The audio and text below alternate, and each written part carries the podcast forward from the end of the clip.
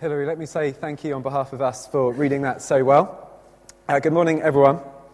Well, if you were with us last week, uh, as Robbie was saying, you'll know that we began a series in the book of Acts that we're calling Spirit Filled Church. And here we are, Acts 2.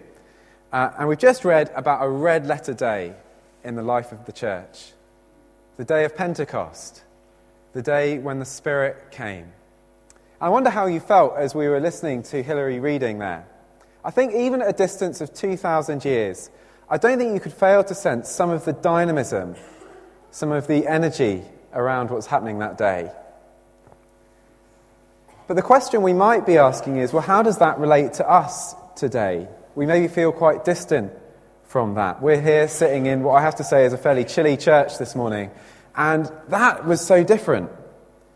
Well, depending on our backgrounds, all of us, I think, will probably be drawn to different parts of that story. Uh, the gift of the Holy Spirit, the speaking in tongues, the signs and wonders and visions, the powerful call at the end to repentance, and then the huge number of converts, the huge amount of church growth. But there's a danger, I think, when we read a passage like this, that we instantly jump in with all of our questions. Uh, what is tongues? What is prophecy? What is the gift of the Spirit? How could we see church growth like that? How could Christoph and Sam and Richie learn to preach like that? Maybe those are our questions. And we spend our time looking for what interests us. So before we dive into this story, I want to take a moment to share a couple of pieces of advice for how we should go about reading a story like this, and generally how we're going to look at the whole book of Acts. Last week, Christoph uh, showed us that Luke, the Acts is really volume two of Luke's two volume work. It's continuing on from the Gospel of Luke. And if you look back at the beginning of the Gospel of Luke, you'll find that Luke says uh, that he is writing an account of what has happened, or some translations say a narrative. In other words, it's a story. It's a true story, but it is a story. And I think we know how stories work. We listen to stories all the time, we read stories. We know that when you're listening to a story, you don't really want to interrupt it and sort of stop the story in mid flow. You want to let it go somewhere. Because the story kind of picks you up and it takes you and it leaves you somewhere else. It takes you on a journey, doesn't it? And I think that's how we want to approach the book of Acts. We want to treat it like a story. It's going to take us on a journey. And so we need to be prepared to let our guard down, to see wherever Luke is going to take us. And not rush in too quickly to ask our questions, because we might disrupt the story. We might twist the story out of the shape that Luke has intended it to go in. Now, we are going to want to make sure that we're then learning how we fit into this story, but we need to listen to the story first. Okay, second piece of advice is to use the compass that Luke provides us for this journey. Um, it's the start of a new phase, volume two, and Luke doesn't really leave us wondering what's going to be coming up. He gives us this compass to give us our bearings in the story. Uh, so turn back with me to chapter 1, verse 8, page 1092 chapter 1 and verse 8.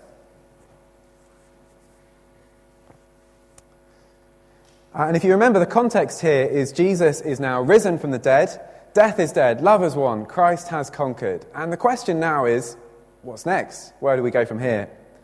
Here's Jesus' answer, verse 8 You will receive power when the Holy Spirit comes on you, and you will be my witnesses in Jerusalem and in all Judea and Samaria and to the ends of the earth.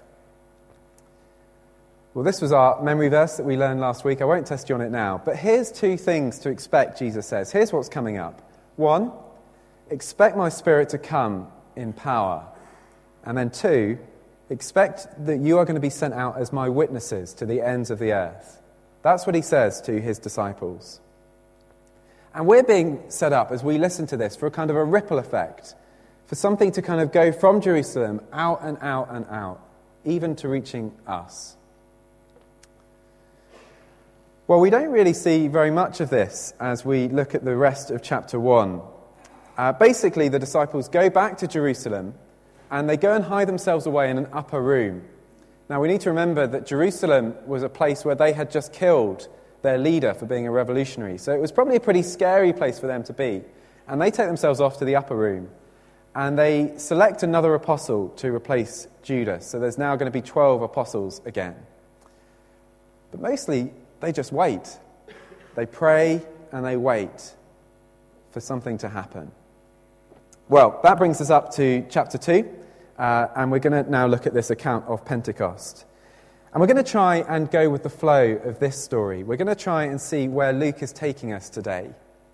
Uh, we won't have time to look at every verse, uh, but what we're going to do is break it up into two main parts. Um, firstly, what happened, verses 1 to 13. And then secondly, we're going to think about what that means, verse 14 to the end. So let's refresh our minds of how it all started. Have a look at verse 1 with me. When the day of Pentecost came, they were all together in one place. Suddenly, a sound like the blowing of a violent wind came from heaven and filled the whole house where they were sitting. Okay, so it's about 10 days after the events of chapter 1, and it's a special day. It's the day of Pentecost. That was a Jewish feast to celebrate the harvest, and it was one of the three biggest feasts of the year when all of the Jewish people were expected to come to Jerusalem to thank God for the harvest. And so that means Jerusalem was crowded with visitors. People from all over the Mediterranean, Jewish people, had come into Jerusalem to be there for the feast. And the disciples, though, they seem a bit away from that. It says that they're in a house. Maybe they're still in that upper room. We're not sure how many of them are there. Maybe it's the 12. Probably it's a bit more than that. Luke says that the whole church at this time was 120 people in Jerusalem. But whoever's there, they all start hearing a sound like a hurricane. And I reckon with the weather that we've had this week, I probably don't need to go into lots of graphic details about, about what that would have felt like. Uh, if you'd have been sitting in here uh, during this week, you'd have been worrying that uh, the roof was going to be coming off. We had Jill kind of doing a weather watch to make sure that we didn't lose any of the roof. Um, and I guess that maybe that was how they were feeling as they heard this violent wind coming from heaven. And then the flames came, tongues of fire that came and rest on each of the people in the room. And then they're filled with the Spirit, Luke says. And they all start speaking in different languages. Well, I don't think you need to know the Bible very well at all to get a sense of power going on here fire and wind. But if you have looked at some of the encounters that people have with God in the Old Testament, you'll know that fire and noise and wind are, are often part of the experience. And so we can quickly work out what's going on here. God is saying that He has come He's there with these people, and it's very powerful. And with our compass, we know what's, what's happening. This is the first promise, isn't it? Jesus said that the Spirit's going to come, and here he is. The Spirit has come in a powerful new way. But Luke won't let us stop to catch our breath, to try and take all this in. Because as soon as the Spirit comes, he shifts our attention to that massive crowd outside. And as they hear the sound of all the disciples speaking in these different languages, they gather and they start listening. And they're amazed to find that each one of them can hear the disciples speaking in their own language. So there's an Arabian Jew, a Jew who's gone and lived in Arabia and his family's been there for years. And he can hear a disciple speaking the wonders of God in Arabic. And then another guy next to him, well, he's a Jew, but he lives in Rome, and he can hear another disciple speaking in Italian and telling him about the wonderful salvation of God. And what's even more amazing is that the people who are speaking, the disciples, are from Galilee. They shouldn't be able to speak loads of different languages. They're from a backward part of the country. They're not cosmopolitan people. So there's this really joyful, but in some ways quite confusing scene as the Spirit comes and everyone starts speaking these different languages and people are gathering and wondering. Verse 12. Amazed and perplexed, they asked each other, What does this mean? And maybe we're feeling a little bit like that too. Why does everyone start speaking these different languages? Why, when the Spirit comes, does he come in this particular way? Why does a tongue of fire come and sit on each person? It seems a bit odd, doesn't it? For the Spirit, why would He want to just give everyone the ability to speak lots of languages? Well, let's keep going with the flow. Because Peter is standing right there and he wants to tell us. Have a look at verse 14. Then Peter stood up with the eleven, raised his voice, and addressed the crowd. Let me explain this to you, he says. Listen carefully to what I say. Well, I hope we're listening. Um, and this is really, he's going to tell us what the Spirit's coming means. Um, and there's two parts to Peter's speech that we're going to have a look at. Firstly, uh, Peter starts off his speech by, by saying, Look, we're not drunk, okay? It's, it's too early in the morning to, for us to be drunk. Here's what's happening. Verse 16. No, this is what was spoken by the prophet Joel. Verse 17. Here's Joel. In the last days, God says, I will pour out my spirit on all people. Your sons and daughters will prophesy. Your young men will see visions. Your old men will dream dreams. Joel's prophecy continues, but it was fundamentally about a time when God's Spirit was going to be poured out. What does that mean? Well, it wasn't that the Spirit wasn't present before, He was there. But now it's going to be like there's a big bucket over my head full of water. Imagine a massive bucket, and that bucket is going to be tipped upside down. I'd be soaked, I'd be drenched. And you know what? The water is not going to be going back in the bucket anytime soon. The Spirit has been poured out. But it wasn't just for a few people, it wasn't just for the leaders like the prophets uh, and the kings. Joel says the Spirit is going to be poured out on all God's people. And he says, Even on my servants, both men and women, I will pour out my Spirit in those days. And they will prophesy.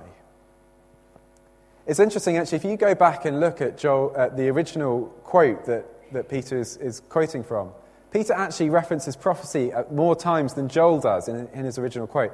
So Peter's obviously got prophecy on his brain here, and we'll need to have a think about why that is. Just keep that in mind. And then finally, verse 21 what this means is that it's now the day of salvation. Everyone who calls on the name of the Lord will be saved. And here's the thing as Peter looks around on this scene of Jewish people from all across the world coming in to listen to a group of spirit filled people uh, declare the wonders of God in all these different languages, Peter says, This is what was spoken by the prophet Joel. This is it. It's happening right in front of our eyes. The Spirit has been poured out on all God's people. So here's the first thing that the Spirit's coming means, Peter says. It's the last days, it's salvation time. God is gathering his people, and it's all because God is pouring out his Spirit now on all people, on all God's people.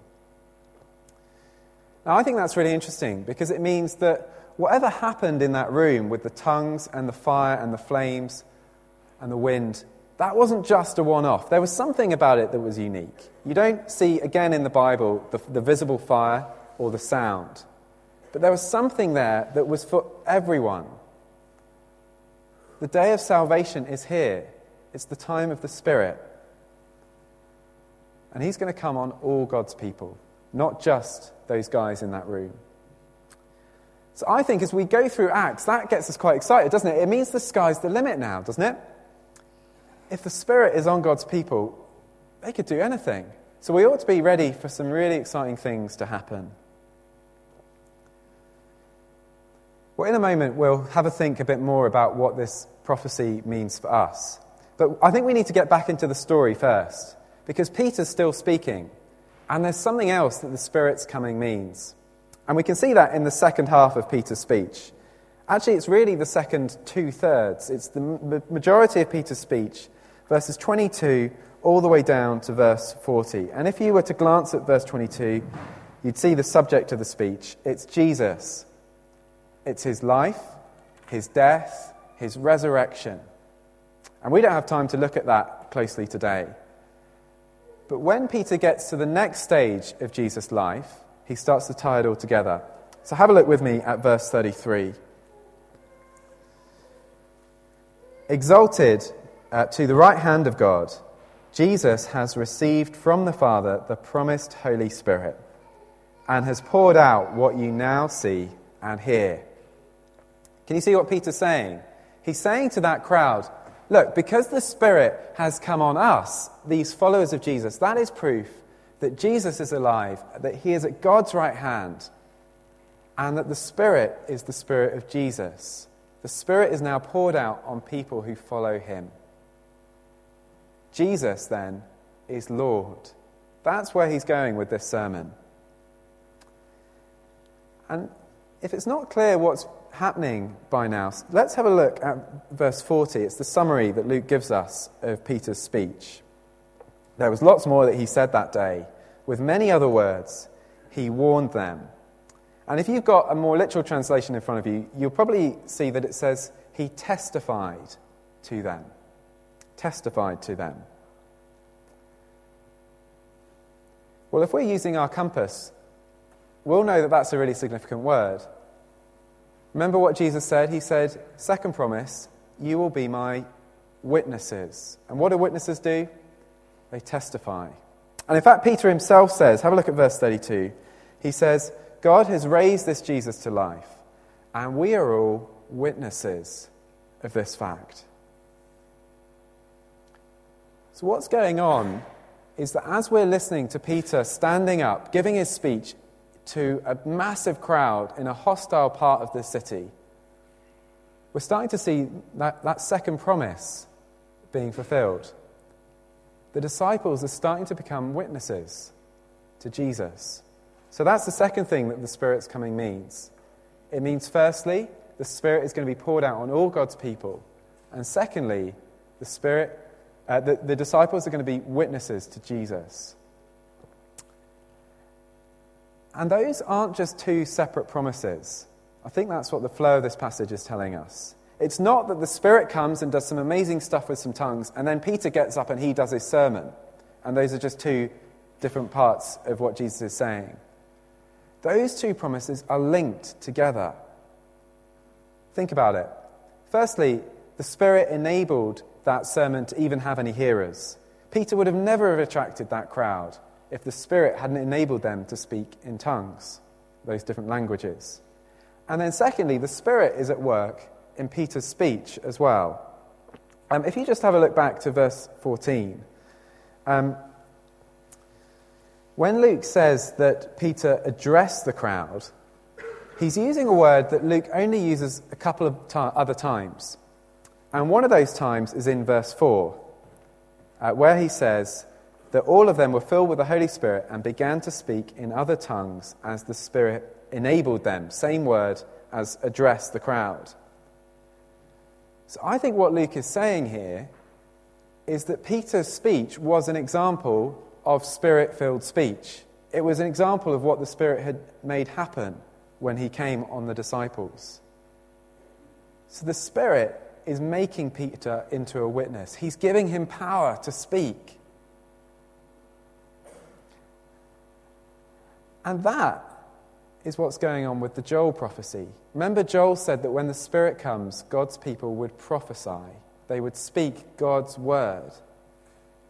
Well, that's what Peter's doing. That's what the disciples are doing. They're declaring the wonderful works of God in all these different languages. They're prophesying, they're bearing witness to Jesus. So here's what the flow of this passage is saying. As we follow it through, we're seeing that when the Spirit comes, He comes to give power to the church, to bear witness to Jesus. That's what the Spirit comes to do. That's the way the wind was blowing. He blows those disciples out of doors, into the crowd, into the public eye. He blows through Peter, giving him a tongue of fire so that he can speak words that will cut his hearers to the heart. And, friends, that is still the way the wind is blowing. Remember, Peter showed us that what happened on Pentecost wasn't just for those guys then. There was something about it that for, was for all of us.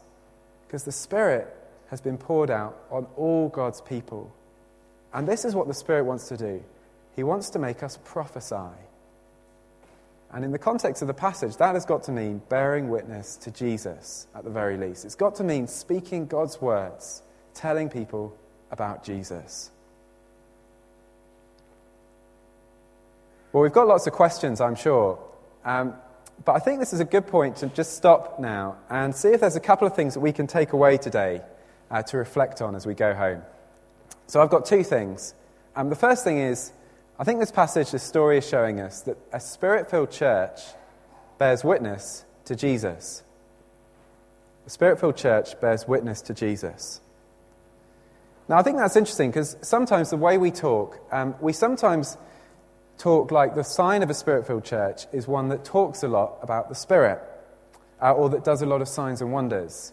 You sometimes hear people say, don't you, oh, they're really into the Spirit. And we kind of have a certain set of things that we expect goes along with that. So I think it's helpful to see today that when the Spirit comes, he didn't spend a lot of time talking about himself. And there's not really time to sit and sort of, the disciples don't get, get to sit and think, oh, what's this that's happened to us? After four verses, the focus shifts to going outside, to the crowd, to the response, to the bearing witness. He thrusts these guys out to go and talk about Jesus when he fills them. And so, if the Spirit is at work here, and I, I trust that He is, then I think He'll be making us all speak about Jesus more. We'll be like those disciples, declaring the wonders of God. And I don't think that is to dishonor the Holy Spirit at all. He's God among us. But we respect Him when we try and follow the way that He is leading us, the way He's pointing. And we've seen this morning that He is blowing us towards Jesus and then out into the world to bear witness to Him. That's what the Spirit wants to do. He's come to empower us to witness to Jesus. Well, it's interesting, I think, that we're talking about this after we did that big season of Jesus Rediscovered in the autumn. I kind of thought, to be honest, we would maybe not be talking about evangelism so much at the start of this year, uh, which was pretty stupid given that we chose to preach on the book of Acts. But anyway, um, but I wonder how you felt after Jesus Rediscovered. I think on the whole, it was an encouraging time for us as a church family. There were lots of guests, quite a few guests here every week. Uh, I know lots of people were having uh, encouraging conversations with people. Uh, a number of the cards that we asked you to fill in, people said that they'd made a step forward in being a more committed follower of Jesus. So that's really exciting. But I wonder if individually, most of us probably feel like revival, the Spirit coming, didn't really happen among our friends and our family. Probably feel like not much happened, to be fair. But I believe that the Spirit was at work in us then. And the reason I believe that is because I know that lots of us took new steps to try and bear witness to Jesus. He was blowing us out into the world. Uh, lots of us were inviting friends to services or, or trying to have conversations with our friends um, or trying to give people a book uh, or offering to pray for our friends. And we have to leave the results to Him, don't we? He's the one with the power. We can't do that ourselves. But I hope we can see that if we've been finding an increased desire to want to bear witness to Jesus, then that is a sign that the Spirit is filling us, that He's at work in us. I hope we're encouraged that He is here. Okay, second thing to take away this morning. Second thing that I think we might, might like to reflect on is this a spirit filled church has got spirit filled members. Now, you might be thinking, okay, that is totally obvious. Obviously, if the Spirit is filling the church, He's filling the people in the church. But I think it's worth stressing because my impression is that a lot of us don't have a feeling that we're very special. We've got a very low view of ourselves as Christians. If you caught us on a good day, we might say, Yeah, I, well, I kind of am a Christian. You know, I think I just about make the grade. But we would probably never dare to say that we've got the Spirit of Jesus living in us. And so I want you to just go back into the passage, just to look at the end of the passage, the conclusion really to Peter's speech. Verse 38. Here's how he here's the sort of offer that he makes. He says, Repent and be baptized, every one of you. Turn back to God, uh, trusting in what Jesus has done, in the name of Jesus Christ for the forgiveness of your sins. and you will receive the gift of the Holy Spirit. The promise is for you and your children and for all who are far off, all whom the Lord our God will call to himself. The promise of the Spirit is for all of us, for every single one of us. Men and women, young and old. There's no one that the gift of the Holy Spirit is not for. If we've turned back to God, trusting in Jesus, then we have the gift of the Holy Spirit. So we might not feel like we are the most uh, knowledgeable Christian in our discipleship group. Uh, we might be maybe feeling like we're becoming less clear, we're more forgetful than we used to be. Uh, we might not feel like we have the ability to speak very well to people. And the Spirit does give us all different gifts, that's fine. He will gift us in different ways. And Peter's gift there was, there was something unique about that. But there was something about it that was for all of us. The Spirit has been poured out on all God's servants. All of us have got a fiery tongue. All of us have been given the ability to prophesy, men and women, young and old. All of us can bear witness to Jesus. Well, the Spirit is blowing in us. He's empowering us. He's sending us out into the world to bear witness for Him. To friends, to family, to people in church and out. Who knows where the Spirit is taking us?